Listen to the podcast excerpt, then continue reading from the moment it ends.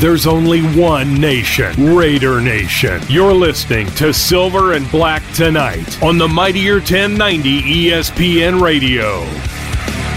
Happy Friday night, Raider Nation. Welcome back to Southern California's only all Raiders talk show. That, of course, is Silver and Black tonight. I am your host, Scott Branson. Thanks for being back with me here as we come to you up and down the West Coast on the Boomer that is the Mightier 109 ESPN Radio. We are here to talk about Raiders football. Lots going on. Yes, it is the end of May. It's almost June, but there is a lot going on, and we want to get into that. Just a rundown of tonight's guests. We're proud to have some really good folks on the show tonight. Number one, Carmen Vitale. She is the NFL senior reporter and managing editor at the Draft Network. She'll be with us. She's going to tell us why she thinks the Raiders, yes, yes, your Raiders, getting some national love she thinks they could be the toughest and the most dangerous team in the AFC West. So we'll talk to Carmen Vitale about her views on that, as well as Hikaru Kudo from Sports Illustrated's Raider Maven website. Of course, our good friend Hondo Carpenter, the publisher of that site.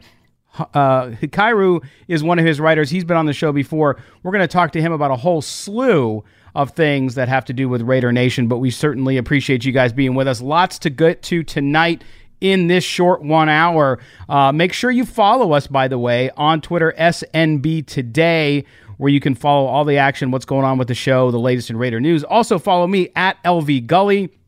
My usual co host, Mr. Mo Moton, is on his summer hiatus. You can follow him too. He is still writing about the Raiders, and he'll be back uh, very, very soon at Mo, M O E M O T O N. So make sure you do that. Check out silverandblacktonight.com where you can get archives of this show.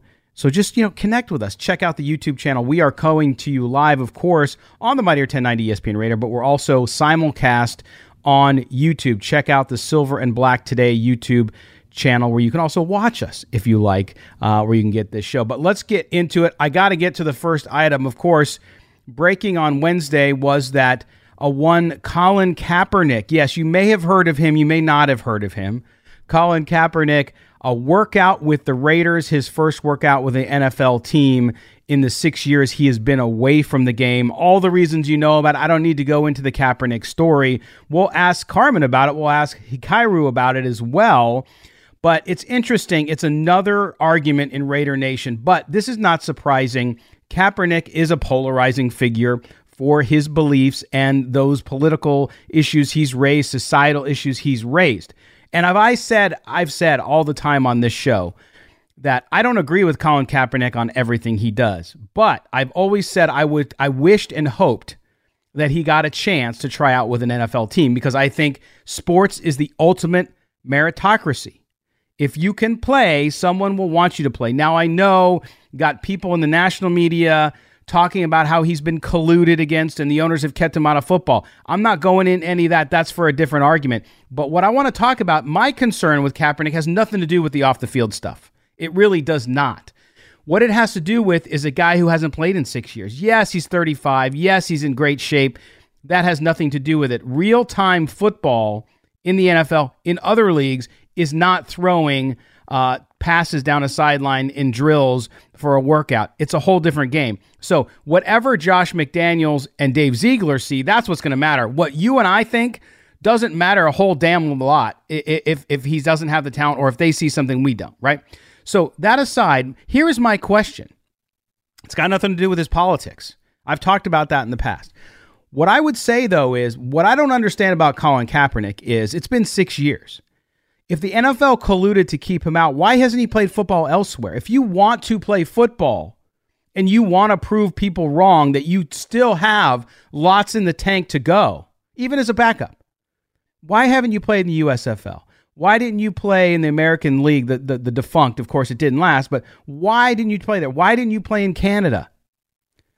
That's my question with Colin Kaepernick is not the political stuff. That's again, 50 50. 50 people hate it, 50% of the people love him. because of his stances. So that's I'm not getting into the politics of it here. What I'm saying though is if Colin Kaepernick wanted to play football, that's why I'm skeptical. Why has he not wanted to play football? I had people on social media say, "Well, no, he's in great shape." It's not the same. It's not the same as playing at speed NFL or even professional football, even like you're seeing with the USFL this summer. That's my question is how bad does he want to play football versus how bad does he want an NFL contract? How bad does he want uh, to stick it to the NFL in some way? I, I don't know. I, I'm not in the guy's head. I'm not going to purport to know what he thinks. But that's my question. So so and, and and fans who say, well, if you if you don't like the signing of Kaepernick, that's great because then we get rid of racist fans. Well, not everybody who doesn't like Colin Kaepernick is racist, just like everybody who likes Colin Kaepernick is not some evil person who hates the police and, and believes in communism. So it goes both ways.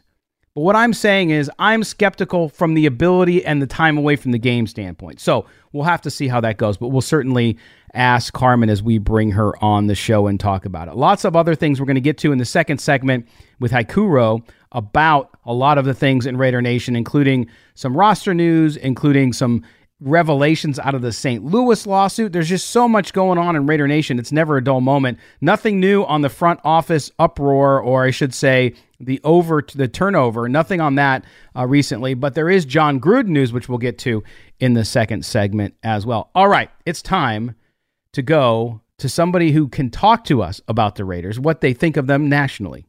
Joining me now, Carmen Vitale. She is a senior NFL reporter and managing editor at the Draft Network. You can follow her on Twitter at Carmie, C A R M I E V. Uh, as well. So, Car- Carmen, appreciate you being with us here to talk a little bit about football. I mean, it is it's almost June, right? It's still football season. It's always football season. That's right. I, I agree 100%. Uh, all right. So let's jump in because I, I, I came across your piece uh, and, and its title got me right off the bat, of course. And Raider fans who watch and listen to our show on the Mightier 1090 ESPN radio uh, are going to love hearing this. And, and it was titled Why the Raiders Are AFC Mo- West Most Dangerous Team why are they the AFC West most dangerous team? I and mean, we just coming off an off season thus far where we've seen the AFC West get guys like oh, a one Russell Wilson. We've seen Khalil Mack go to the Chargers. It's been an amazing off season for the entire division. Why are the Raiders, in your view, uh, perhaps the most dangerous uh, team in the division? I mean, I think it's kind of a perfect storm of the fact that the Raiders made themselves so much better this offseason with some offseason additions, on top of the fact that there are some key pieces that maybe actually departed the AFC West, nam- namely Tyreek Hill, obviously in Kansas City, that makes some teams um, in that division a little bit less dangerous. I know the Chargers are really well rounded, um, and obviously the Broncos. We're going to see how this Russell Wilson experiment goes, but you've got actually quite a bit of continuity, and you had a good team last year in Las mm. Vegas, and now you're bringing in a coach like Josh McDaniels, you were finally able to pry this man away from New England.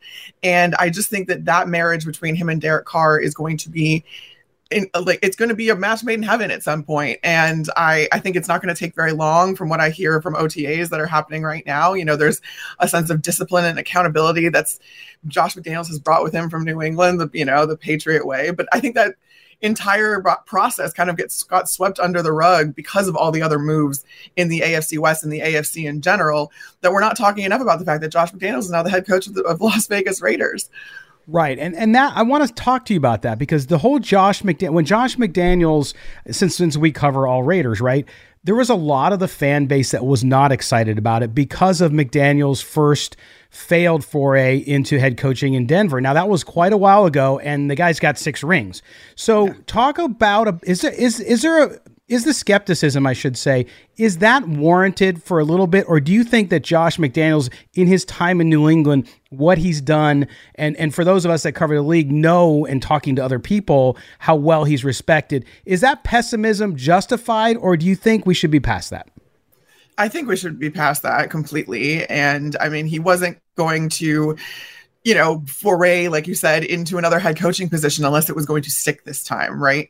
Mm-hmm. Um, and obviously it has. And I think that's what, what's really interesting too. And I put this in the piece, um, kind of making a mockery of the whole narrative of like, well, Josh McDaniels had Tom Brady that entire time. How much did he really do?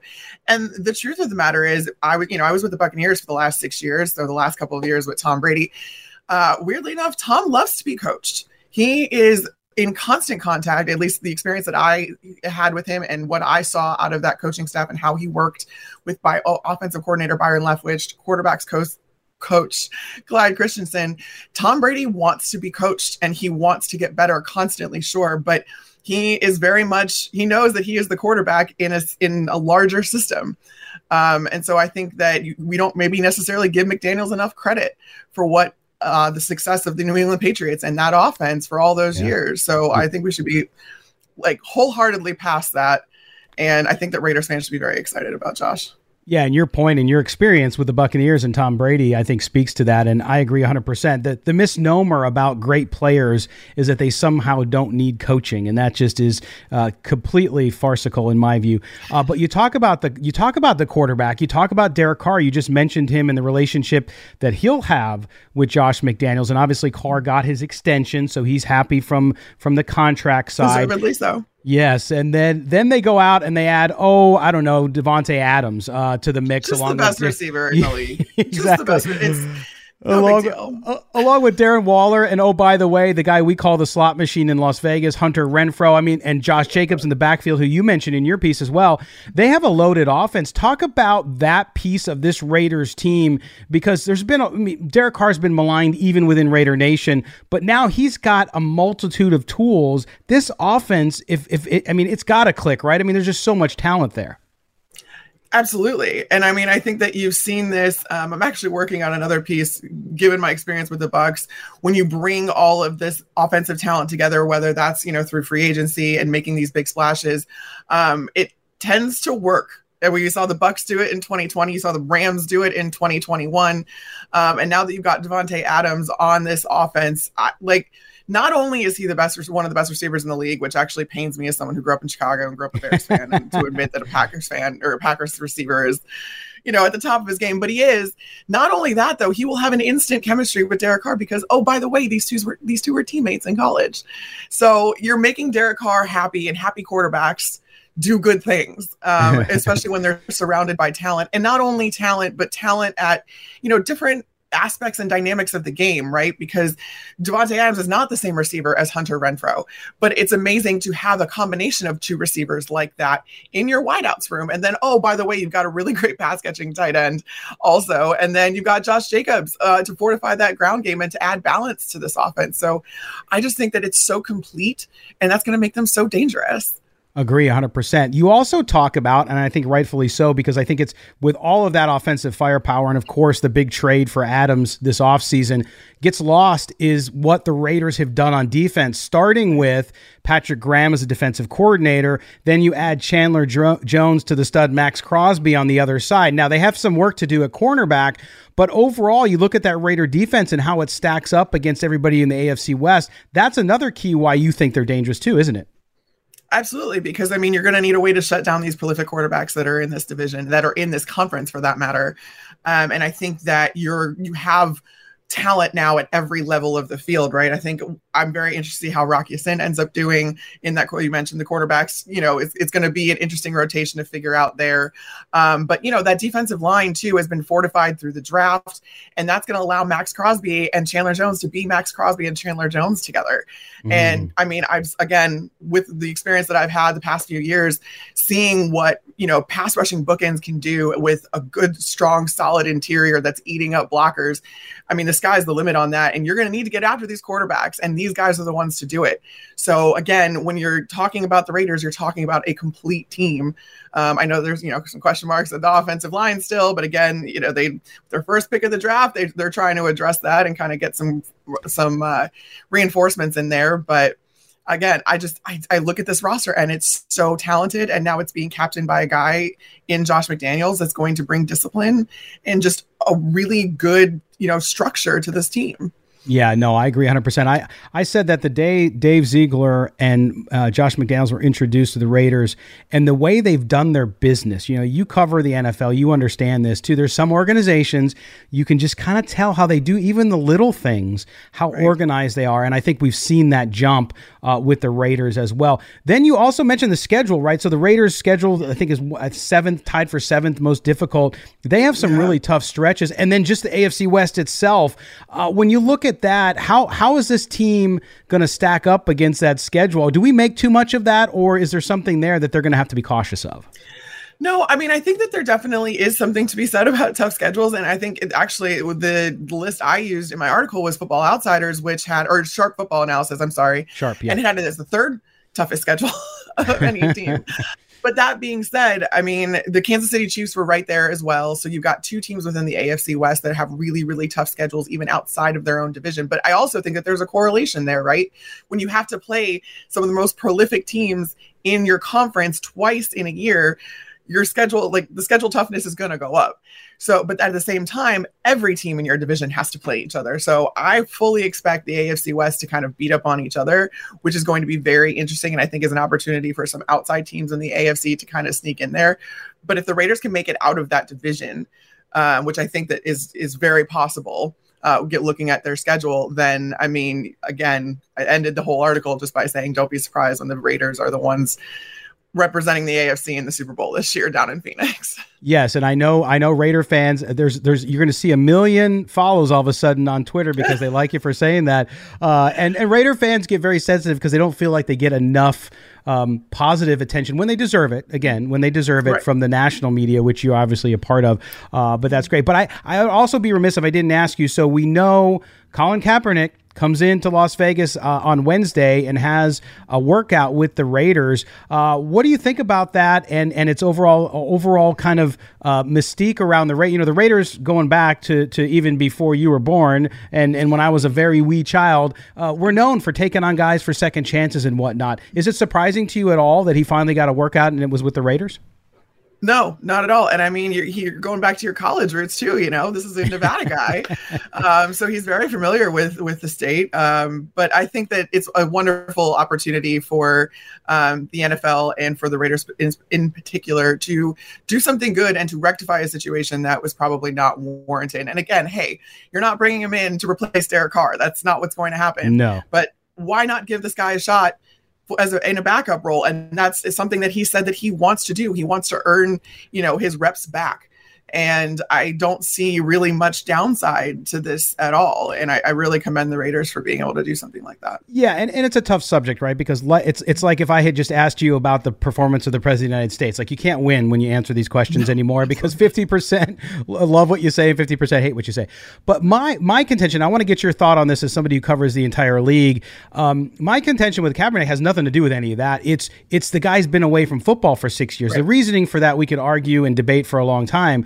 But the fact that he hasn't played live football in six years um, and didn't, I don't think, try either, like he had, didn't try USFL or whatnot, uh, it would be a remarkable story if someone who has not played a down in six years came back and made a roster. How difficult will it be for him to make a roster?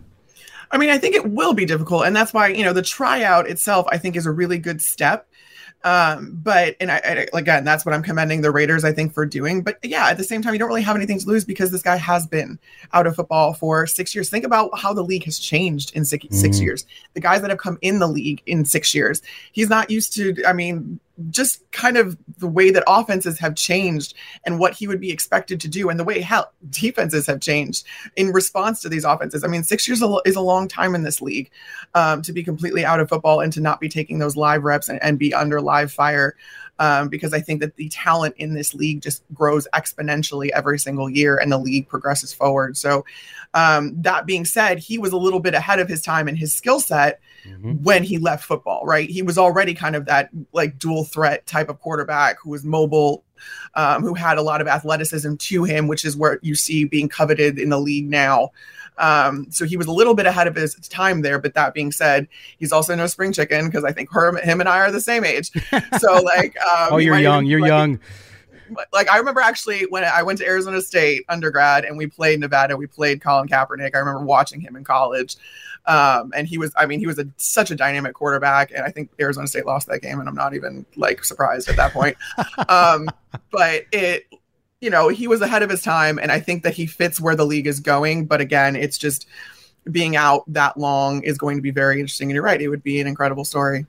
It would be. And and by the way, I I went to UNLV, so we don't call them Nevada. We call them Nevada Reno because that's Sorry. you know how it is. It's just like you would say no pity for the kitty, right? In Arizona, sure, sure. we we, oh, we have our little our little digs as well. That's the only reason I didn't like Colin Kaepernick was because he was a was a part of the Wolf Pack. But but nonetheless, we appreciate your thoughts on that. You can follow Carmen Vitale at Carmie V on Twitter. Go up and read her stuff on the Draft Network. Carmen, thank you so much for being with us, and we'll uh, we'll invite you back sometime real soon. We appreciate it. Thank you so much for having me. This is great. Draft Network for joining us. Good stuff. And Raider Nation, you're always saying Where's the good national media? Well, there you go. I mean, Carmen, in her piece, if you read that, uh, really goes into why she believes it as she told us just now on the show. But I will tell you that I agree. I think the Raiders are underrated, but that's not a bad place to be. I think if you want to surprise people, that's not a bad thing. I think the Raiders do have overall the best roster in the division. Sports Illustrated, our good friend Hondo Carpenter's site, Raider Maven's we- uh, website up on Sports Illustrated. He's going to join us. We're going to talk all about the Raiders and St. Louis. What? We will be right back with Silver and Black tonight on the Mightier 1090 ESPN Radio.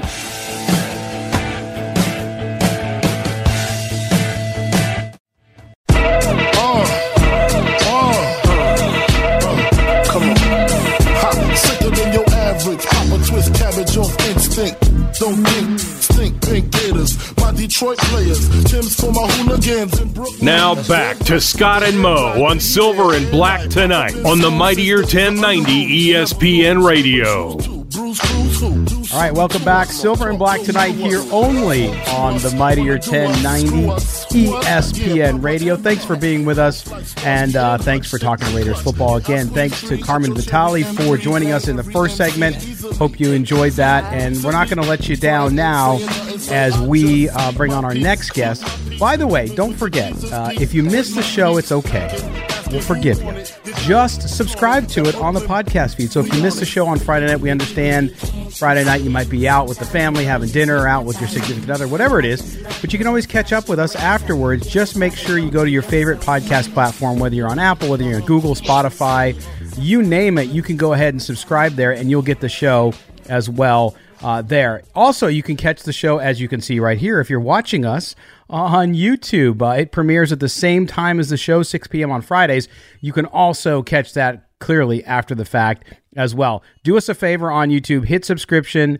Uh, and subscribe, but also hit the notifications bell. That way, you know uh, when a new video is up. As we're going to ramp up that whole the whole channel again as we gear up for next season. So let's do that. But now we're going to take through the magic of the broadcast interwebs.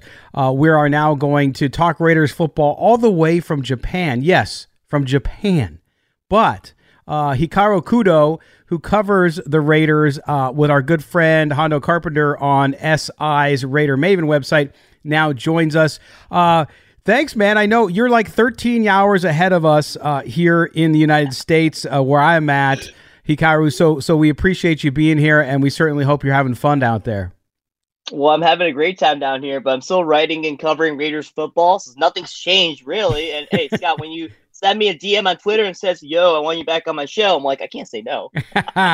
well, I appreciate that, and uh, I'm sh- I'm sure you're having a great time, and, and it's a beautiful country. I can only imagine uh, where you're at and how, how well you're doing seeing your family there. So let's dive in though, talking about your coverage of the of the Raiders and um, what's been going on because you know we, we go into this time frame and sometimes it can get a little slow, but not in not in Raider Nation. Uh, and and you wrote a couple things this week, and one of them popped out at me and we'll get to the story of the moment, of course, which is Colin Kaepernick in a second. But but the, you wrote about the Raiders again being road warriors with the amount of miles that they're going to travel. The Raiders, depending where you look, have either the third to seventh hardest schedule on the on the uh, on the NFL docket. But I looked at the miles and I looked at previous years. If you go back to 2019 with the international trips and the East Coast trips and the whole thing with Oakland, it seemed like when the schedule came out that it wasn't that bad but they're still going to be on the road a lot. Exactly. And, you know, that's what was interesting for me because you look into it a little bit more.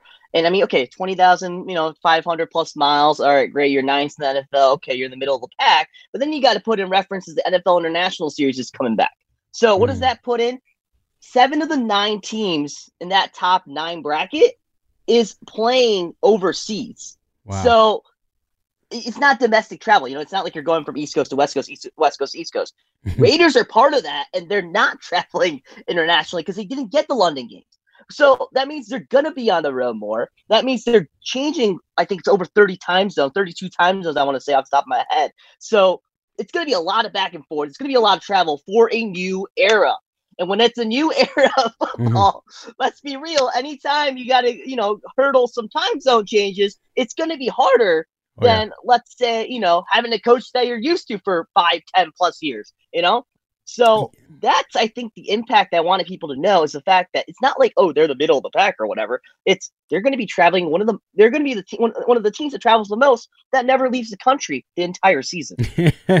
no kidding. And and not only that, but I I talked about when the schedule came out a couple weeks ago, Hikaru. I talked about the fact that a lot of people were focusing on those final six games, right? Because it is a tough stretch uh, towards the end. Most of those are at home, which is good uh, as opposed to the first. But I look at the first six games of the schedule and I say to myself, if you don't make it through that first six game of the schedule, then you're right. Then uh, you get to the end of it and you have all those road trips, especially two, I think back to back East Coast trips, if I remember correctly. Yeah. Um, and yep. so this team, it's good. It's good that this team has improved so vastly in the roster and, and clearly with the coaching in the front office because they're going to really, if, if the Raiders do what everyone thinks they can do, which is make the playoffs and maybe even make a nice run in the playoffs this season, they're going to earn it and no one can deny it. No, no one can. No one can deny it. You're right.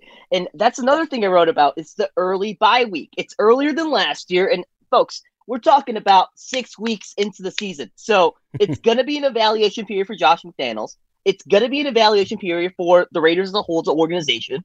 And it's going to be up against tough teams. I mean, you're going up against two division rivals right before, right before you hit the bye week. I mean, you're going to be exhausted. Not only is it a, hitting a reset button, but on top of it, hitting a, physical reset button. Yeah. then it's like, all right, let's get through this. What is our record showing? And let's be real, anything is possible at that point. You can be six and you know anything is possible. You can be undefeated. Yeah. You can be 500. Who knows what's going to happen? No question. Um, and and Hikaru, if you look at the Raiders right now, clearly the news of the week, there was a lot of the, that's the great thing I, have liked about uh, this new regime has been the way they've gone about their business so methodically. But this week, you know, Wednesday it comes out. Whoa, Colin Kaepernick uh, had a tryout with the Raiders in Las Vegas. Not a surprise based on what Mark Davis said several weeks ago. Uh, but how much did that catch, did that catch you off guard? What do you think of it overall? The Raiders have three quarterbacks in camp that you look at and say, okay, they could easily be obviously Derek Carr one, uh, Stidham number two, and so so you look at those guys and you look at them bringing in Colin Kaepernick. What's your what was your initial reaction when you saw that? Let's be real. It it was bound to happen, and I'm glad it happened when it happened because Colin Kaepernick earned that spot. I've seen a lot of comments on Twitter. I've seen a lot of people say, "Oh, cap this, cap that." But let's be real. He had the opportunity. The Raiders gave it to him. Josh McDaniels has declined to comment for obvious reasons. I think if you if you look at the situation, mm-hmm. um, and I think it's I think it's a phenomenal thing that the Raiders gave a shot to Kaepernick and show, hey, you know what? Sources are saying that he's looking pretty all right. So, you know, and there was other reports that came out that at least two other teams wanted to work him out before the Raiders did. I think it's fitting that Mark Davis did it. I think the timing is perfect because now you kind of went through, got the new regime settled in, and be like, you know what? Let's give Ka- Kaepernick a shot. So to me, I think timing wise was perfect. I mean, I saw it and mm. I'm like, oh, all right, this happened. You know, it was on it was on Wednesday. I'm like, okay, all right, this happened on you know on my news feed. But was I surprised? Not really, because I, I, was expecting it to happen anyways. I mean, you have the Al Davis, Mark Davis family history going on there. Right. It was the first black, you know, yeah, Art Shell. You look back at the history of all the way back to Art Shell that I covered two years ago. I mean, the history is there. So if there's mm-hmm. any organization that's going to do it, it's the Raiders organization. No question, and and that's the thing. No matter, no, and I and I keep saying this to people because I know it's hard for people sometimes today to separate their feelings on one subject and and look at something from a different perspective. So when I look at Kaepernick, I'm not even looking at from the whole social justice, political thing, however you want to call it, because that is a very polarizing issue, and you've seen it interacting with Raider Nation on Twitter since this news came out is you know, there's a, there half the half the fans hate it and half the fans love it. Um, you either are uh, a racist or a communist, depending which way you go. uh, that's how that's how how crazy it gets. But I looked at it from this way, which is I've always said on this show, I've been consistent over the last three years that I hoped he got a tryout because at the end of the day, sports is the ultimate in, in meritocracy. If you can earn your way onto a roster, it doesn't matter. There's been lots of folks with different different issues in their lives or they've taken stances on something and they've had the opportunity. Now, I say, and I want to get your comments on this, hey Hikaru, which is uh, I say I'm doubtful on Colin Kaepernick, not because I don't like the guy or because he went to the University of Nevada Reno, which was my alma mater's uh, uh, arch rival at UNLV. but um, instead, I say he's been out of football. He has not played a snap of football for six years. And I don't care what good a shape you're in. I don't care if you've been throwing in three on three drills. That doesn't matter. It's not the same as as full speed football. Now, the reports are he looked good in the tryout, but that again, that's not full steam football. Um, if you're the Raiders, though, Hikaru, and you mentioned this, I don't think you lose in this one. Yes, you might piss off some of your fans who who don't like uh, Colin Kaepernick, but to the players in the locker room, especially those players who might have a high interest in him and social justice, for example, because of their personal views, uh, and and and your your legacy as an organization who has really taken on guys who wanted a second chance. Do can they possibly lose in this factor at all? I, I don't think they lose at all. I think I think every situation you're going to have you know, win lose scenarios. And I think every situation, you know, some people are going to look at it as a loss. But I think in this situation, it's a Raiders win. I mean, you're showing, hey, we're going to give this guy a shot. Right. You're showing, all right, he's looking good. And you're showing, all right, whatever decision we make, it's not because of whatever else is out there. It's because of what we saw on the field. And if we saw, you know, if we thought that the workout was good enough for him to be, you know, our potential third string, maybe a fourth string, then maybe. But honestly, with what the Raiders are going on, and I know what we are going to talk about later on as well with, you know, Hunter Renfrow, and then we had the Davante Adams trade and everything. It's not the time for them, if anything, to give Kaepernick a shot. It was more of, hey, let's stop this talking about it. Let's see how you're doing. And right. be like, all right, you're looking good. But like you said, Scott, he hasn't played for six years of full on football. Yeah. I mean, that's like me saying, All right, I haven't written an article in six years. Let's go on this computer and pretend I can write an article just like I wrote one yesterday. like, it's, it's not going to happen. I mean, I might be good at it, fine, whatever. But that's yeah. not going to happen. So I don't think that the Raiders will pick him up or anything. I think it's more of a let's see where Colin Kaepernick is and let's just see, you know, what stock value is looking like, even with people who haven't played, you know, in, in the NFL yeah. for a few years. So yeah, I think that's ultimately what it was for the front office. Well, and also, Hikaru, I think that as NFL, NFL, if you cover as you have too, uh, if you cover the NFL, you know that a lot of times teams will work work out players. They work them out all the time. Now, of course, Colin Kaepernick and and what he's been through and what he stood for uh, calls a whole different attention to it. But if this had been another quarterback that had been on the league for three years and they just brought him in for a tryout, nobody would think second about it. So it's it's also the opportunity for the coaching staff to get familiar because let's say they don't sign him, but then one of your quarterbacks goes down in training camp or goes down early in the season. You've had him in, you've understood where he's at, so so he might be one of the first guys you can call. So so from that perspective, I think it's a smart thing too. All right, so let's let's shift gears now uh, to something uh, a little different, and that is what you mentioned, Hunter Renfrow. We're, we're hearing more and more that the Raiders might be trying to wrap him up, give him that extension as he enters the final year of his contract. Uh, it's a well deserved extension. I mean, fans are, I think, willing to sign over uh, the title to Allegiant Stadium to sign the guy. I think you got to be smart. Uh, Hunter Renfrow, uh, an amazing talent, and I and, and in no way am I arguing against it because he used to be on our show. He used to be part of our show uh, uh, two seasons ago every week, and I love the guy. But when you look at this situation, I, I think people are little are worrying a little bit about it too much because the Raiders have a lot of other things they need to do. They still need to address the offensive line. But do you make this a priority and want to get him signed for camp, or can they extend it a little bit and maybe uh, make sure just by the time they hit the regular season, he's maybe under wraps?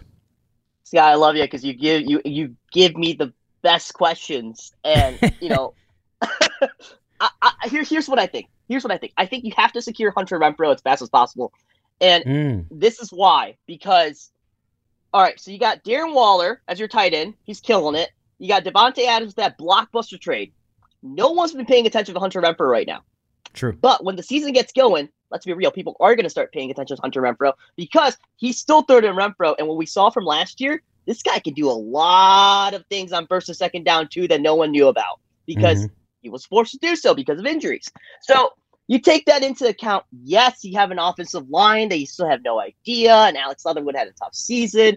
But I mean, you you look at the draft, and that's exactly what they did. Is they wanted to get versatile players. This front office is all about getting versatile players. Hunter Renfrow is that versatile player. so if you don't get Hunter Renfrow signed and he goes somewhere else because he's on the last year of your contract, or you know, lo and behold, it's like you get to the end of the year, and he's a free agent. It's going to be free grass for any of the other teams that are, yep. you know, in the middle of the pack that wants someone that's willing to pay a little bit more money to get someone like Renfrow to be the first man, you know, the first target. Renfrow's okay being that second target. He always has been okay with it. Not because he's like, oh my gosh, I got to be the first target or whatever, but simply because he knows his role. He serves that role. He still gets touchdowns. He still gets fame. And he knows he's part of this winning culture, right? Yeah.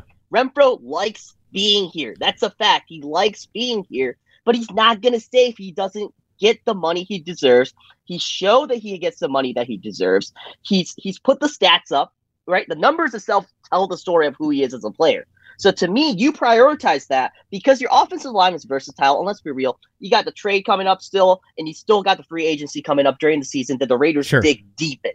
So to me, right now, you prioritize Renfrow. Let's get that over with. Let's get you on for another four years. You're gonna be another guy. We're going to be using you. So he doesn't have to worry about anything during the season, and the Raiders don't have to worry about anything during the season. Now you focus on building the offensive line and the protection the Carr needs so he can make those throws, those make, make targets. I agree, man. No, absolutely. And, and it's interesting. Hikaru Kudo from uh, Sports Illustrated's uh, Raiders Maven website joins us. He covers the Raiders. Um, listen, so so you you sign Renfrow. Don't disagree. Um, there's still another guy there who we keep hearing might want a new contract, even though he just got one a couple years ago, and that's Darren Waller. Is he sort of the odd man out? I say that only in the short term. I'm not saying the Raiders want to get rid of him or that their plan is not to sign him again if he wants to rework his deal. Yeah, no, you're 100 percent right. I think Darren Waller for the short term, for the short term, and I'm talking, you know, maybe at most the first half of the season type of thing until the Raiders kind of figure out their needs, mm-hmm. is on the back burner because that doesn't have to be reworked right now as much as he might want to. And if anything, him reworking that right now or trying to push the front office to rework that right now might actually be a negative impact for himself and the Raiders as a whole. So I think right now, that's like, let's take a step back leave that be for now. Go play some football. And then once you show us again this year that you're still the Darren Waller, then we know, all right, now come to the front office and let's rework your deal a little bit. Mm-hmm. So then we can take care of other things. Because again, remember, this is a new front office that came in. So they haven't done, you know, play football in, in the, in the regular season yet, seeing how this organization functions with the staff they have, with the roster they have. So once Darren Waller shows it, I think a little bit, you know, at, at while Josh McDaniels is on the sideline with his headset on, then I think we get talking and be like, hey, I'm not talking. It's not just articles start writing about it. You know, yada yada yada. Here's yeah. my performance. Here's my numbers. Let's talk about my contract now. I agree. Okay, so now we're going to do two points. We got only a couple minutes left, Hikaru, but I want to talk to you about these two things. Number one, uh, and they're both off the field stuff. Jon Gruden goes to court uh, against the NFL with the leak of the, the emails. They refuse arbitration. Now, people are getting excited that, oh, now the NFL is going to have to have discovery. I don't think there's any chance in hell the NFL ever lets this go to court. They're going to settle with Jon Gruden, but a big victory for the Raiders' former coach, in my view. Oh, it, it, it's absolutely a big victory to show the fact that hey, if, if something needs to happen legally, it has to go to court. Uh, so I think for the former head coach for Jon Gruden, you know, he was smiles all the way. He came out the court, he was saying "Go Raiders" and everything. You know, he did. So, he did.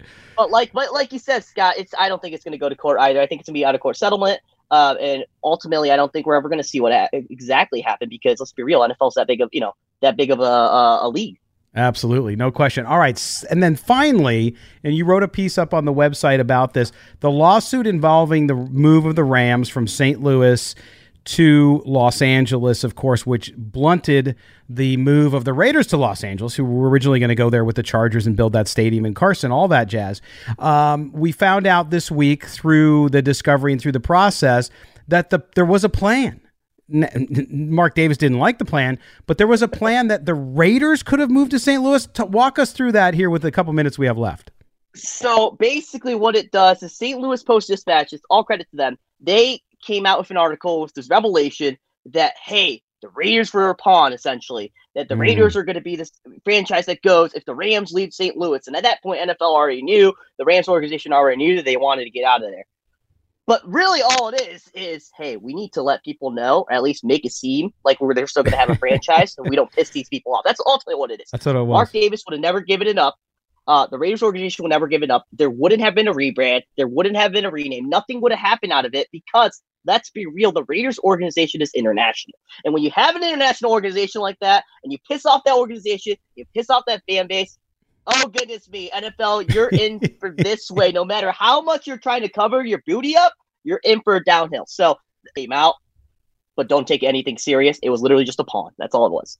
Yeah, absolutely. And and just remarkable though to think I mean, of all the places that the Raiders you could never see the Raiders. I know a lot of people said that about Vegas originally. Some people could so, totally see it, other people couldn't. But St. Louis, not the case. Uh, but yeah, just fascinating. But as always, Hikaru Kudo, thank you so much. Great work. You can follow him on Twitter. It's his name, which you can see up here on the board. We will link it in the comments and excuse me in the description below as well on the show. You can follow him at Hikaru Kudo one on Twitter. Man, we'll have you on again much sooner than last time, but we appreciate you joining us, joining us all the way from Japan. So thank you so much, man. Well, thank you, Scott. Anytime, but yeah, hey, don't make me wait another year. I won't do that. I promise. It'll, it'll be much sooner. But thank you again, buddy, and we'll take care and enjoy your trip out there. All right, thanks, Scott. Appreciate it. All right, take care. Right, there we go. That was Hikaru Kudo from Japan, uh, Sports Illustrated. What a great young writer, good kid uh, and love having him here on the show. So thank you guys. That's going to wrap up the show. Yes, we are already out of time on this Friday night. We covered a lot tonight with all that's happening in Raider Nation from Colin Kaepernick to the Jon Gruden court case to the St. Louis shenanigans to what's going on with the roster currently, including Hunter Renfrow. So thank you guys for being with us. Make sure you follow us on Twitter at SNB Today. I am at LV Gully. If you want to check me out, you can do that. I love interacting with you all out there, Raider Nation is the best in the world. For everyone here at the Mightier 1090 ESPN Radio and Silver and Black tonight, we thank you. We'll talk to you next week, Raider Nation. Be good to one another. Thank you for joining us. Please catch Silver and Black tonight, every Friday at 6 p.m. on the Mightier 1090 ESPN Radio.